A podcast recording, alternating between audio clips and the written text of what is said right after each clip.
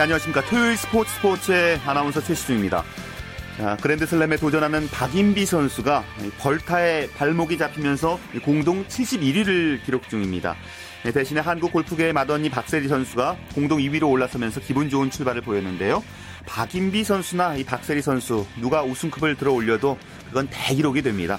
자세한 골프 소식은 잠시 후에 정리해드리겠습니다. 자, 스포츠 스포츠 먼저 야구 열기부터 느껴볼까요? 스포츠 서울의 이웅희 기자와 함께하겠습니다. 이 기자 안녕하세요. 네, 안녕하세요. 예. 자, 4강에 누가 합류하느냐 절실한 팀들이 만났는데요. 넥센 대 SK 네. 문학에서 경기를 펼쳤죠? 네, 넥센은 창단 첫 포스트 시즌 진출을 바라보고 있고요. SK는 7년 연속 가을 잔치 참가를 노리고 있는데요. 사실 맞대결이 되게 중요해요. 여전히 넥센이 유리한 입장이지만 SK가 막판 매서운 뒷심을 발휘하면서 5위까지 뛰어 올라왔거든요. 네, 맞대결에 따라서 맞대결 승패에 따라서 격차가 확 줄기도 하고 늘기도 할 수 있기 때문에 관심이 모아진 경기였는데요. 넥센이 박병호, 강정호의 홈런포와 선발 앤디 베네켄의 호투를 앞세워서 7대 3으로 승리를 거뒀습니다. 예. SK 입장에서는 오늘 내일 그 넥센과의 경기를 좀 잡아야지 4위에 대한 희망을 좀 이어갈 수 있었을 텐데요. 오늘 뭐 넥센의 박병호 선수 왜 스타인지를 보여줬습니다. 네, 박병호 선수 같은 경우에는 홈런을 많이 터트리는데 이 홈런의 영향가가 정말 대단해요. 중요할 때만 터, 터, 터트려주고 있는데 박병호는 넥센이 오늘 5대 3으로 근소한 리드를 이어가던 7회 초에 SK 크리스 세든을 상대로서 투런포를 터트렸거든요. 사실 이 투런포로 7대 3으로 벌어지면서 SK 추격에 좀 찬물을 끼얹은 아주 귀중한 홈런이었습니다. 예. 그리고 또 SK 상대로 승리 없던 밴헤켄 선수도 오늘 잘 던졌잖아요. 네, 사실 밴헤켄이 SK전에 좋지 않았어요. SK전, SK와의 3경기에서 2패, 방어율도 4.60으로 좋지 않았는데, 중요할 때 해줬습니다. 6이닝 동안 107개의 공을 던지면서 8안타, 삼진도 13개나 잡아냈고요. 3실점 1자책점으로 호투하면서 팀 승리를 이끌었습니다. 예. 자, 이렇게 된다면 이제 SK의 가을 야구 전망은 좀 더 불투명한 상황이 되지 않을까요? 예, SK는 정말 오늘 승리가 절실했는데 오늘 패하면서 사이 넥센과의 격차가 5경기 차로 벌어졌거든요. 이제 17경기밖에 안 남았는데 남은 경기에서 극복하기엔 좀 힘든 격차입니다. 넥센은 15경기 정도를 남겨놓고 있는데 넥센이 한 5할 정도의 승률만 기록해도 4강은 무난히 들어갈 수 있습니다. 예, 그렇군요.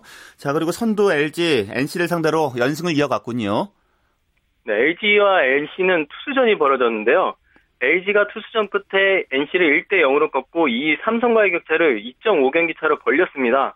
지금 LG가 한국 시리즈 직행 티켓을 손에 쥐고 있는데 굳히기 들어가고 있는 모습인, 모습입니다. 예.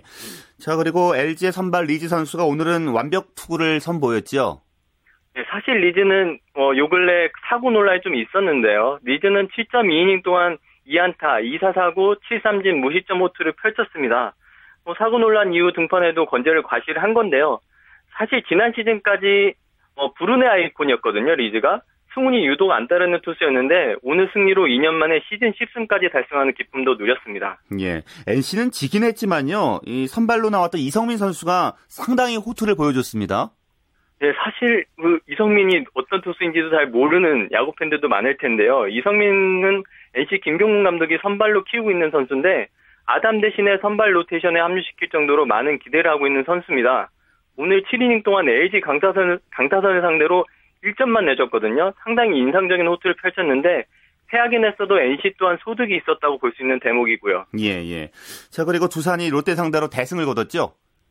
네, 두산이 사실 어제 SK 선발 윤희상을 상대로 9회까지 1점밖에 뽑지 못했거든요. 사실 걱정된, 걱정됐는데 오늘 롯데 선발 김사유를 상대로 초반부터 맹타를 휘둘렀습니다. 김현수가 세게 투런포를 터뜨렸고 홍성은, 이원석, 뭐 손시현 모든 선수들이 고르게 터져주면서 장단 14만타로 11점을 뽑아냈고요. 예. 롯데를 11대 4로 꺾으면서 롯데전 5연승 5연승도 이어갔습니다. 예. 자, 그리고 삼성 대 한화의 경기 삼성의 에이스 배영수 선수가 한화에게 일격을 당했네요. 네, 배영수 선수 2004년 17승을 올리면서 다승왕을 차지했던 당시의 모습을 기억하시는 팬들이 아직 많을 텐데요. 예. 오늘 아직 시즌 중이긴 하지만 9년 만에 단독 다승왕에 도전을 했는데 14승 사냥에 나섰는데 아쉽게 5.2이닝 동안 4점을 내주면서 시즌 4패째를 당했습니다.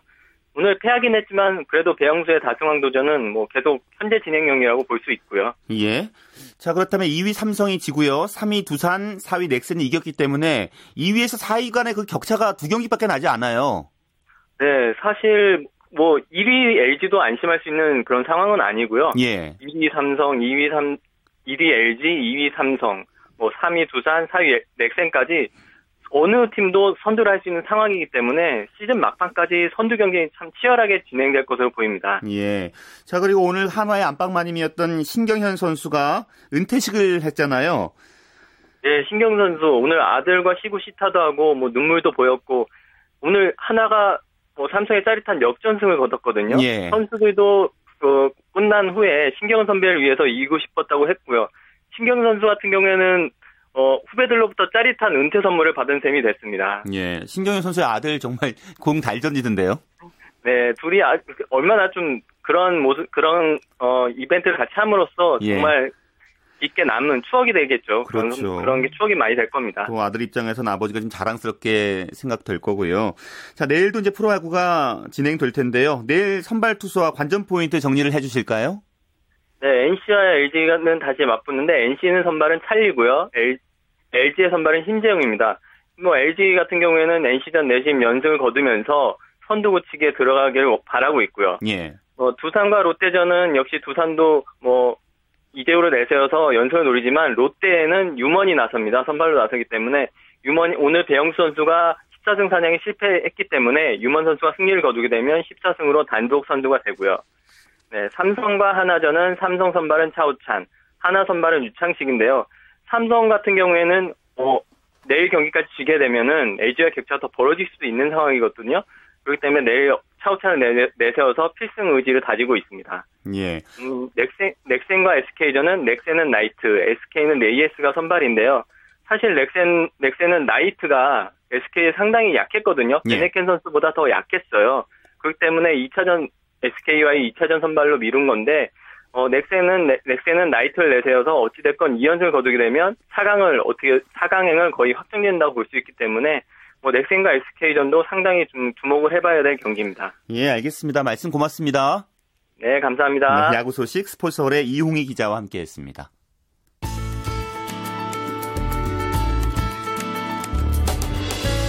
스포츠가 주는 감동과 열정 그리고 숨어있는 눈물까지 담겠습니다. 스포츠 스포츠 최시중 아나운서와 함께합니다. 네, 일간 스포츠의 송지훈 기자와 함께 축구 소식 정리해드리죠. 안녕하세요. 네, 안녕하세요. 음, 하나은행 FA컵 4강전 열렸는데 이 포항이 짜릿한 역전 드라마 만들었군요. 그렇습니다. 오늘 그 제주 월드컵 경기장에서 포항과 제주가 맞붙었는데요.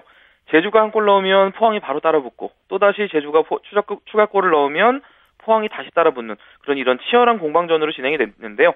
결과는 포항의 승리였습니다. 후반 16분 그리고 후반 35분에 박성호 선수와 조찬호 선수가 연속골을 터뜨리면서 막판에 후방이 포항이 이제 4대 2로 경기를 뒤집었습니다.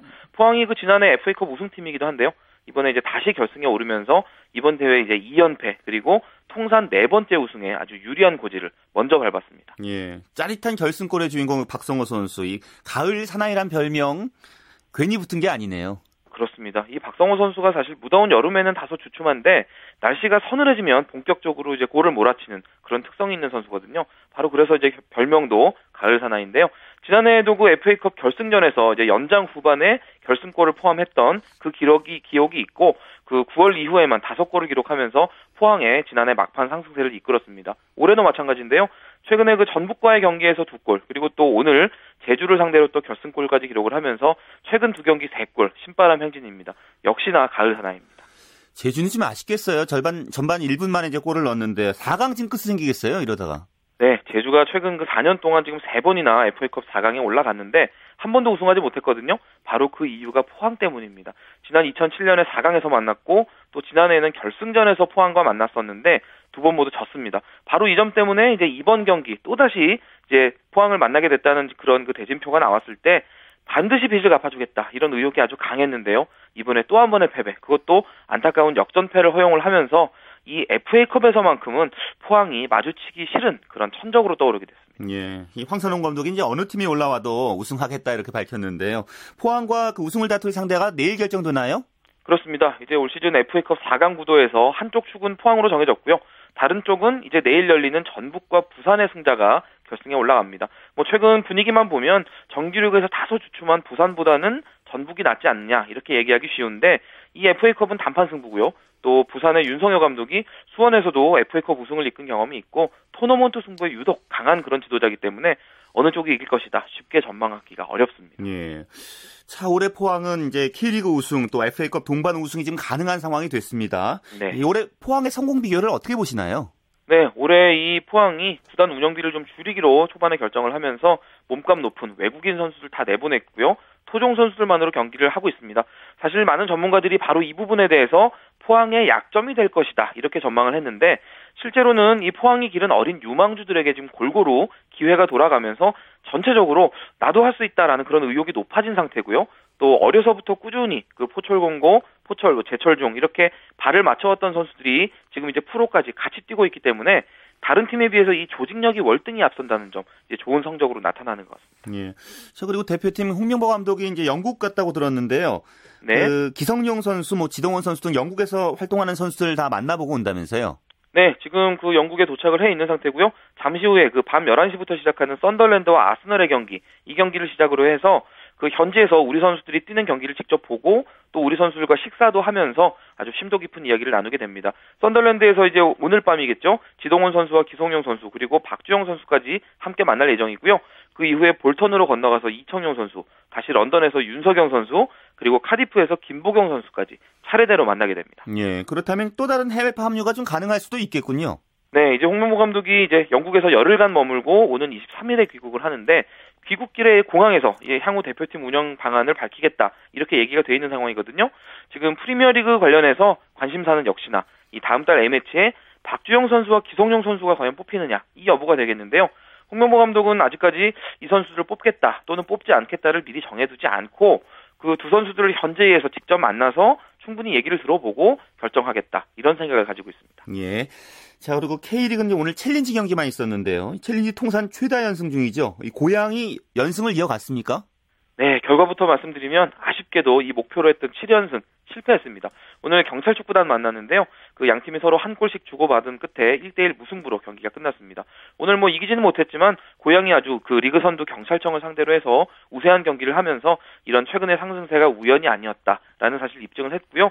선두 경찰 축구단 그리고 4위 고향 승점 1점씩 나눠 가지면서 순위에도 변동이 없었습니다. 예, 알겠습니다. 말씀 고맙습니다. 네, 감사합니다. 네, 일간 스포츠의 송지훈 기자와 함께 축구 소식 전해드렸고요. 해외 축구 소식은 베스트11의 손병화 기자와 정리해드리겠습니다. 송 기자 안녕하세요. 네, 안녕하세요. 예, A매치로 인해서 이제 휴식기 가졌던 유럽 리그가 일제히 재개되는데요.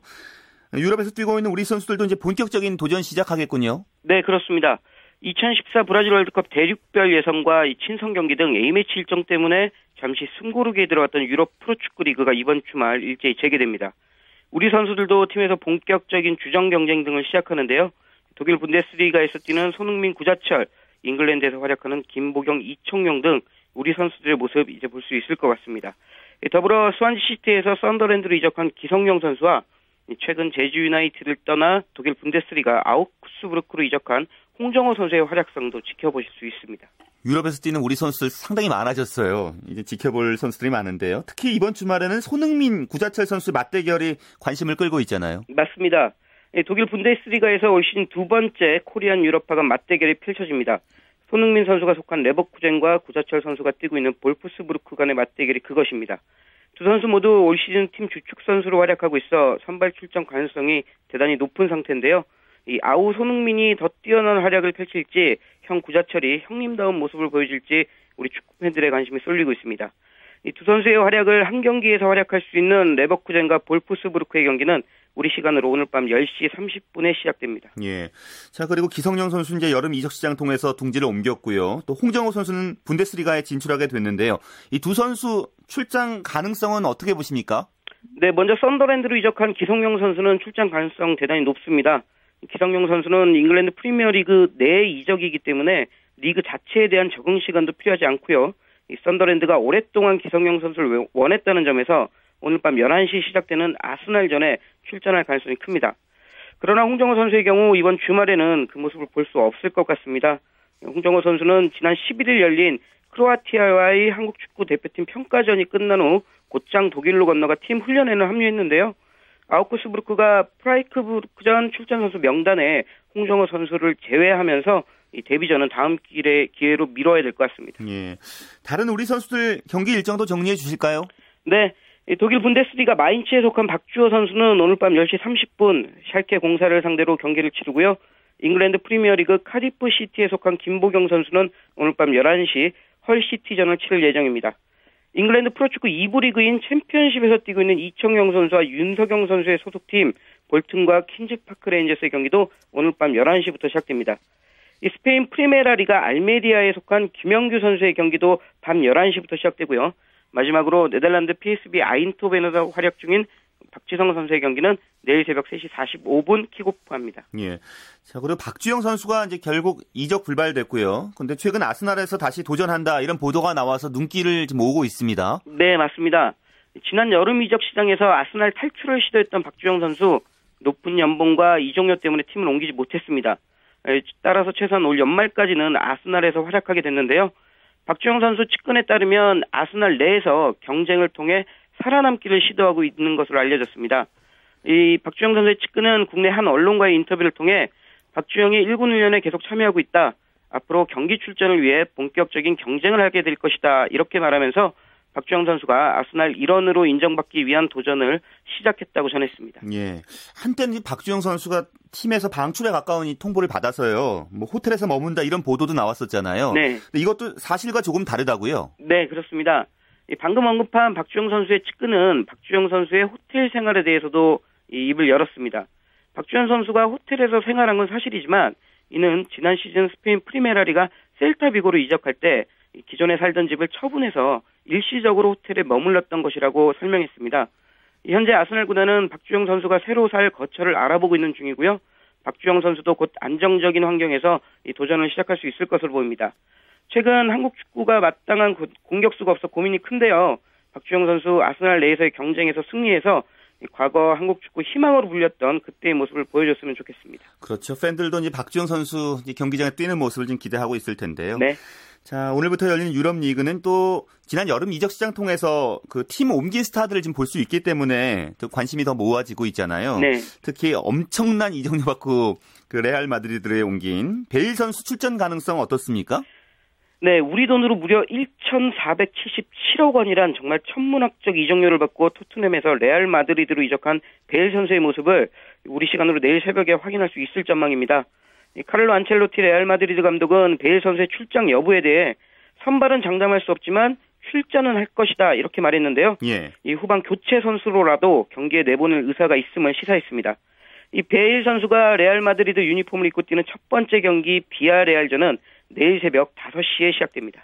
그리고 이제 맨체스터 유나이티드의 그 펠라이니 선수도 어, 옮겼고요. 이렇게 이적 시장 막판 팀을 옮긴 선수를 출전 여부도 관심사잖아요. 네, 맞습니다. 예, 방금 언급하신 펠라이니 선수나 외질 선수 등 이적 시장 마지막 순간에 팀을 옮긴 스타들의 모습은 지난주가 A매치 주간이었기 때문에 확인할 수 없었는데요. 이번 주 재개되는 유럽 리그를 통해 그 모습 확인할 수 있습니다. 맨체스터 유나이티드에 입단한 펠라이니 선수, 레알 마드리드를 떠나 아스날로 이적한 외질 선수, 그리고 베일 선수의 공백을 메우기에 토트넘에 입단한 라멜라 선수 등도 이번 주부터 리그에서 그 활약상을 감상할 수 있을 것 같습니다. 예, 알겠습니다. 말씀 고맙습니다. 네, 고맙습니다. 네, 해외 축구 소식 베스트 11의 손병화 기자였습니다.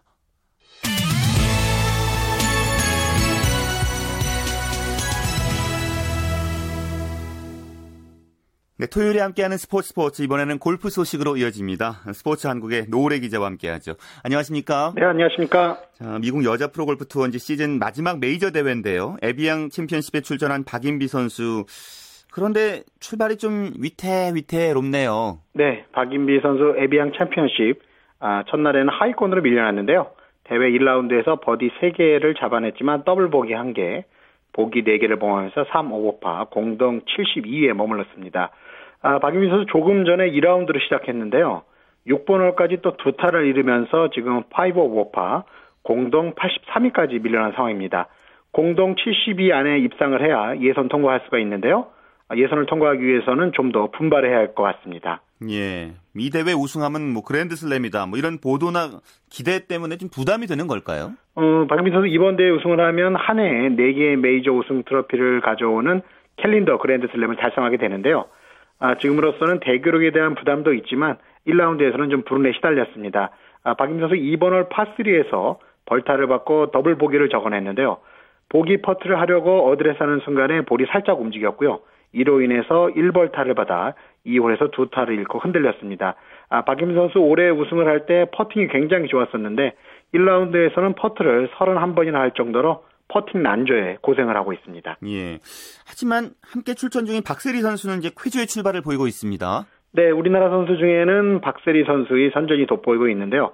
박세리 선수는 1라운드에서 버디 6개와 보기 1개로 5타를 줄이면서 상위권에 이름 올렸습니다. 아, 박세리 선수도 현지 오후 시간 조금 전에 2라운드를 시작했는데 아, 3번 홀까지 두 타를 줄였습니다. 현재는 3언더파 공동 10위에 자리를 하고 있습니다.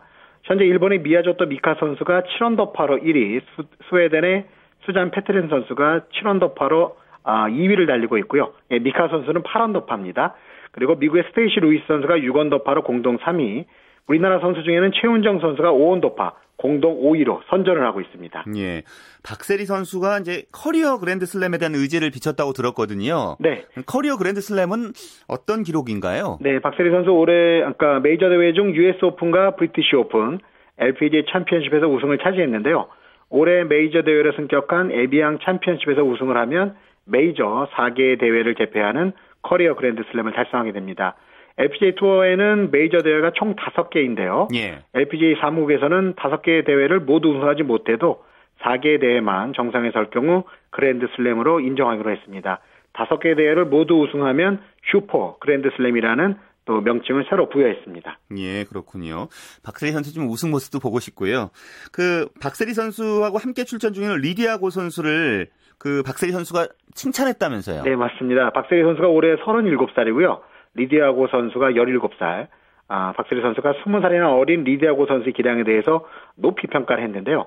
아, 박세리 선수 작년에 리디아고 선수와 함께 라운드를 한 적도 있습니다. 리디아고 선수에 대해서 어린 나이답지 않게 경기 운영 능력이 뛰어나고 프로 전향 이후에도 훌륭한 선수가 될 것이라는 칭찬을 해줬습니다. 예. 리디아고 선수도 만약 우승을 한다면 뭐 또 하나의 새로운 기록이 된다고요? 네, 리디아고 선수가 이번 대회에서 정상에 오른다면 통산 세 번째 아마추어 선수가 메이저 대회를 제패하게 되는데요. 1951년, 51년 팻 오설리번 선수 그리고 1967년에 캐서린 라코스테 선수가 아마추어 신분으로 우승한 적이 있습니다. 리디아고 선수 최연소 LPGA 우승, 사상 첫 아마추어 LPGA 2연패를 작성했는데요. 아, 이번 대회에서도 프로 언니들을 꺾고 대기록을 달성할지 기대해 보겠습니다. 예. 리디아고 선수 현재 2라운드 6번홀까지 마쳤는데 오늘 오늘도 좋습니다. 두 타를 더 줄이면서 5원 더파 공동 5위로 순항을 계속하고 있습니다. 예. 이 에비앙 대회가 이제 원래 4라운드로 치러지기로 됐었는데 날씨 때문에 3라운드 축소됐잖아요. 네, 맞습니다. 이게 어떤 좀 변수가 될까요? 네, 아무래도 좀 체력적으로 좀 딸린 선수들한테 좀 유리할 수가 있는데요. 예. 아, 그래서 박세리 선수 좀 기대해 보고 있습니다. 박세리 선수가 아무래도 나이가 있기 때문에 4라운드 대회는 좀 힘이 좀 벅차는 느낌이 들고요. 예. 3라운드 대회로 끝날 경우에는 한번 도전해 볼 수 있을 것 같습니다. 유럽 선수보다는 아시안권에 있는 선수들에게 대회 축소가 호재로 작용할 것으로 보여집니다. 예. 자, 그리고 국내에서는 전희지 선수와 안송희 선수가 공동 선수로 나서고 있다고요? 네, 올해 새내기인 전인지 선수는 메이저 대회 2연승, 투어 4년차인 안송희 선수는 생애 첫 우승을 바라보고 있는데요. 아, 두 선수는 KLPJ 챔피언십 3라운드에서 중간 합계 9원더파 207타를 치면서 공동 1위에 자리했습니다. 내일 최종 라운드의 챔피언조에서 우승을 다투게 됐는데요. 아, 특히 전인지 선수 루키지만 메이저 대회에서 강한 모습을 보여주고 있는데요. 한국 여자 오픈에서 생애 첫 우승을 차지했고요. KLPJ 선수권에서 우승을 차지할 경우 신인왕 포인트에서도 1위에 오를 것으로 보여집니다. 예. 김효주 선수도 이제 신인왕 포인트 평균 타수 부문에 1위 달리고 있잖아요. 네. 우승 경쟁에서 아주 멀어진 건 아닌가요? 네, 아닙니다. 슈퍼루키 김효주 선수도 아, 역전 우승의 기회가 충분히 있습니다. 김효주 선수의 중간 합계 6원 더파 210타를 적어내면서 5위에 올랐는데요. 예. 공동 선두인 저인지 선수와는 3타 차에 불과하기 때문에 충분히 역전 우승을 노려볼 수 있는 위치에 있습니다. 김효주 선수 외에도 지난주 하나구민 클래식에서 홀인원을 기록하면서 역전 우승을 차지한 김세영 선수도 굉장한 상승세인데요. 예. 김세영 선수 7원 더파 공동 3위에 자리하고 있습니다. 선두에는 두 타 차이기 때문에 김세영 선수도 2주 연속 우승을 노려볼 수 있습니다. 자, 그리고 PGA 투어에서는 배상문 선수 성적이 좀 좋군요. 네, 배상문 선수 PGA 투어 플레이오프 3차전인 BMW 챔피언십에 출전 중인데요. 오늘 대회 2라운드에서 버디 6개를 잡았지만 트리플 보기 1개, 더블 보기 1개, 보기 1개를 적어내면서 타수를 줄이는 데는 실패했습니다. 배상문 선수 중간 합계 1언더파, 공동 24위에 올랐는데요. 페덱스컵 랭킹 포인트 30위 안에 들어야 플레이오프 최종전인 투어 챔피언십에 나설 수 있습니다. 지금으로서는 배상문 선수 조금 더 분발해야 하는 상황입니다. 그렇군요. 알겠습니다. 말씀 잘 들었습니다. 네, 감사합니다. 네, 스포츠 한국의 노을의 기자였습니다.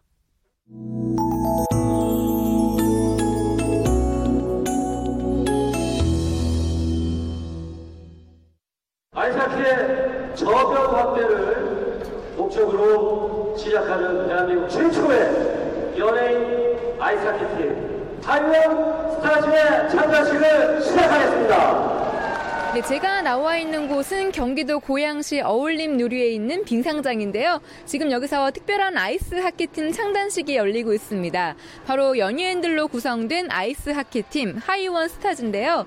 2018 평창 동계올림픽의 성공적인 개최를 기원하고 또 아이스 하키 저변 확대를 위해서 이 하이원 아이스 하키단과 연예인들이 함께 힘을 모은 겁니다. 그 의미 있는 현장으로 함께 가보시죠. 저는 하이원 리조트의 대표 최흥집입니다. 2018년에 평창 동계올림픽이 개최되죠. 그래서 어, 저희들이 동계올림픽의 국민적 열기를 증폭시키기 위해서 어, 창단시켰고요. 또 하나는 동계올림픽의 비인기 종목에 대한 국민적 관심, 그 참여율을 높이기 위해서 또 선수층의 저변 확대를 위해서 어, 이렇게 창단을 했고 또 아이스하키에 대한 이게 부음 조성의 일환도 됩니다. 그래서 얼마 남지 않은 우리 동계 올림픽의 성공 개최에 국민적 열의를 한데 모으는 그런 역할을 하게 됩니다.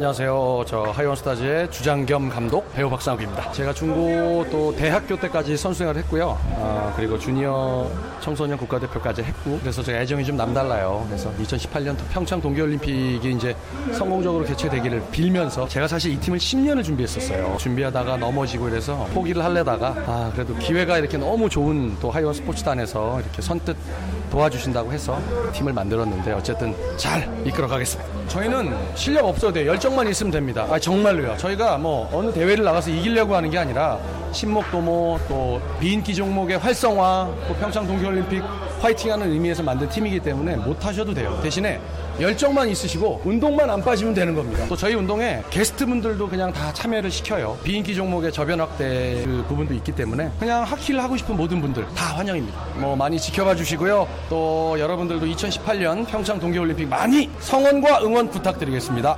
평창 동계올림픽 화이팅! 하이원 스타즈 화이팅! 어, 하이원 스타즈 단장을 맡고 있는 가수 조정현입니다. 그 연예인분들이 스케줄들이 어, 항상 일정하지가 않아서 다들 모이기는 쉽진 않지만 그래도 되게 그 열심히 나와주세요. 되게 재밌어 하시고 그래서 좀 운동하는데 큰 지장은 없지 않을까. 그래서 재밌게 하고 있어요. 어, 이제 앞으로는 동계 스포츠를 위한 홍보가 있다면 물심양면으로 도울 거고요. 아이스하키에 관계된 모든 일들은 다 참여를 하도록 돼 있고요. 좋은 취지로 만들어졌습니다. 네, 안녕하세요. 이훈입니다. 저처럼 스케이트 전혀 못하고 처음 스케이트 타신 분들이 많아서 전혀 부담되지 않습니다. 전혀 부담되지 않아요. 어, 우선은 저희들이 일주일에 많게는 두 번에서 한 번씩 꼬박 지금 연습을 하고 있거든요. 그래서 시합을 좀 많이 할 생각입니다. 그 아마추어 아이스하키 팀도 상당히 많고요. 여성 아이스하키 팀도 있고 리틀 아이스하키 팀도 있고 저희들이 리틀 아이스하키 팀보다 수준이 낮기 때문에 어, 그런 어, 이벤트성 시합을 좀 많이 하려고 해요. 그래서 좀 국민 여러분께 아이스하키가 이렇게 멋진 운동이라는 걸 좀 알리려고요. 네, 연예인 아이스하키 팀 하이원 스타즈 화이팅! 네, 이 외에도 배우 한정수, 개그맨 박성호 등 25명으로 구성되어 있는데요. 앞으로 10여 명을 더 늘린다는 계획입니다. 자, 앞으로 하이원 스타즈가 어떤 활약을 펼칠지 기대가 되는데 그 응원의 메시지를 또 함께 들어보시죠. 아이스하키가 비인기 종목이라 모르는 사람들이 참 많은데 저도 처음에는 잘 몰랐었거든요. 근데 한번 이렇게 보다 보니까 룰을 잘 몰라도 너무 재밌 재밌더라고요. 그래서 이런 연예인 학기팀 창단을 이후로 정말 평창 올림픽 전까지도 활성화되어서 많은 사람들이 같이 즐길 수 있는 그런 하나의 문화로 자리 잡았으면 참 좋겠어요. 저도 최근에 아이스하키 이제 막 배우 기 시작해서 참 아이스하키의 매력을 많이 느끼고 있는데 이렇게 연예인분들이 아이스하키와 그리고 이런 빙상 연기들의 활성화를 위해서 이렇게 하이원 스타즈를 창단하시고 오늘 창단식 하신다 그래서 구경하러 왔습니다. 정말 이번 평창 동계올림픽도 잘 됐으면 좋겠고요. 하이원 스타즈 화이팅! 기대가 되고요. 보니까 연예인분들도 선수들처럼 잘 타시는 것 같더라고요. 그래서 이렇게 경기를 통해서 대중들한테 많이 알려졌으면 좋겠어요. 아이스하키가. 아직 한 국에서는 대중화된 스포츠가 아니니까 주변에도 많이 없고 더 많은 사람들이 아이스하키를 좋아하고 응원해줬으면 좋겠습니다. 그 연예인 아이스하키단 창단 너무 축하드리고요. 우리나라의 그 동계 스포츠에 있어서 그 아이스하키가 저변학대되는 계기가 됐으면 좋겠습니다. 얼굴이 알려진 그 연예인들이 아이스하키를 한다면 어, 저변학대에 많은 도움이 될 거라고 생각됩니다. 파이팅! 네, 지금까지 연예인 아이스하키 팀 하이원 스타즈 창단식 전해드렸고요. 저는 정수진이었습니다. 네, 스포츠 현장 연예인 아이스하키 팀 창단식에 정수진 리포터가 다녀왔습니다.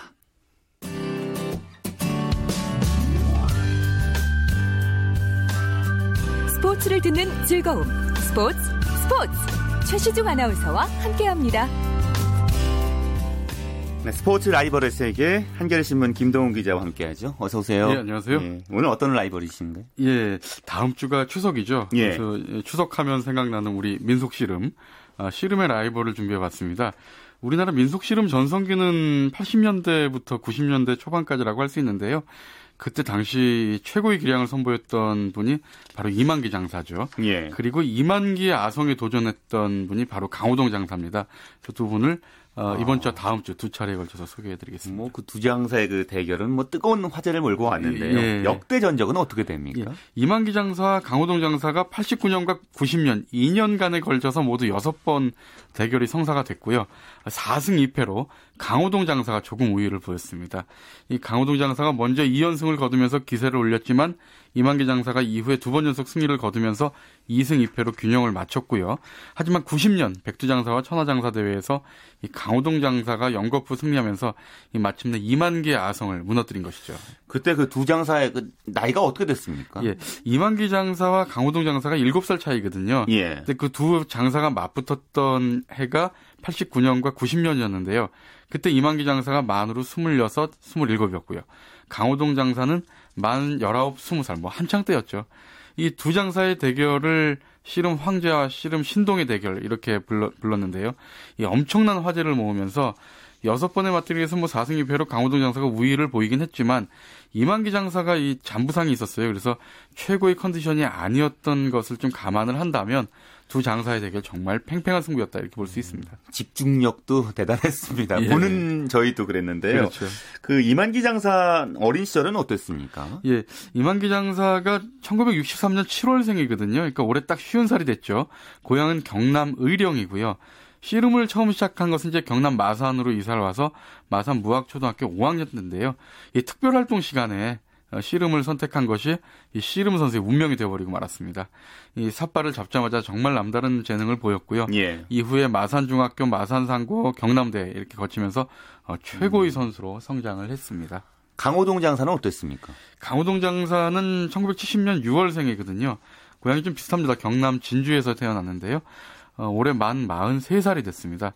어, 강호동 장사도 마산으로 이사를 해서 마산 산호초등학교에서 처음 씨름을 시작했고요. 마산중학교 마산상고를 거치면서 제2의 이만기로 기대를 모았는데 예. 재미있는 것 두 장사가 모두 마산중학교 마산상고 어, 출신이죠. 예. 그러니까 중고등학교 7년 선후배 사이입니다. 고향도 각각 경남 의령과 경남 진주인데 마산으로 음. 이사한 것도 똑같고 그래서 마산에서 초중고등학교를 나온 것도 좀 똑같습니다. 어. 예.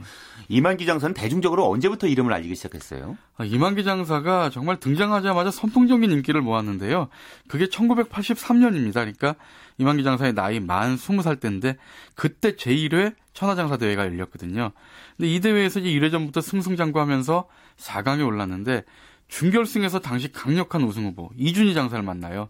근데 이준희 장사마저 물리치고 어, 결승에 올라가는 그야말로 돌풍, 뭐 태풍을 일으켰는데 예. 한라급 선수가 백두급 선수를 모르게 이렇게 내동댕이 치면서 씨름 팬들을 정말 열광시켰고 이만기란 이름이 각인되기 시작했죠.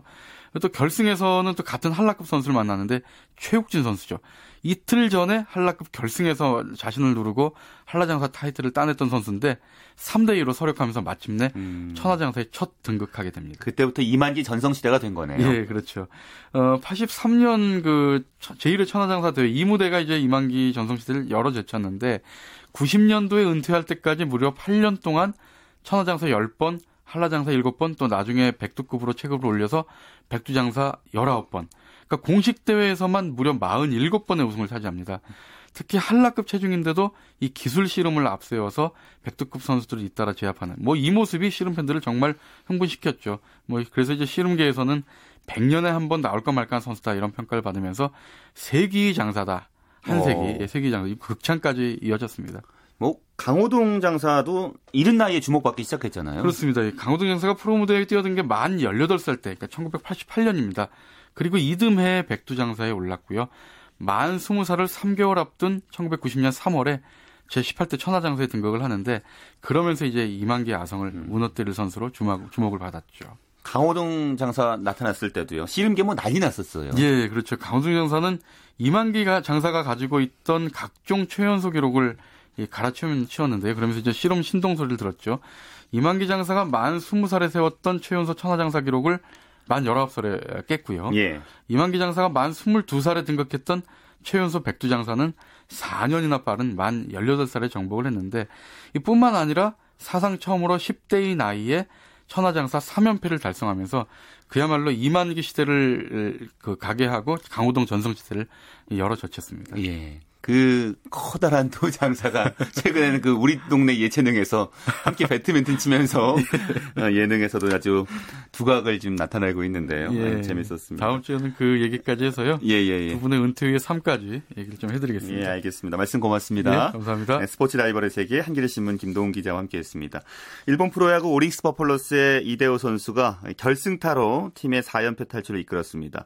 이대호 선수는 라쿠텐과의 원정 경기에서 4번 타자 1루수로 선발 출전해서 1대1 동점으로 맞선 4회 적시타를 쳐서 팀의 2대1 승리를 도왔고요. 자, 강력한 서브를 앞세운 한국 여자 배구 대표팀이 제17회 아시아 여자 배구 선수권에서 스리랑카를 꺾고 2연승 거뒀다는 소식이 있습니다. 그리고 김연아 키즈의 대표 주자죠. 김혜진 선수가 주니어 그랑프리 대회 쇼트 프로그램 4위에 올랐다는 소식이 있고요. 두산이 핸드볼 코리아 리그 남자부 챔피언에 올랐다고 합니다. 스포츠 스포츠 오늘 준비한 소식은 여기까지입니다. 함께 해 주신 여러분 대단히 고맙습니다. 지금까지 스포츠 스포츠 저는 아나운서 최시중이었습니다.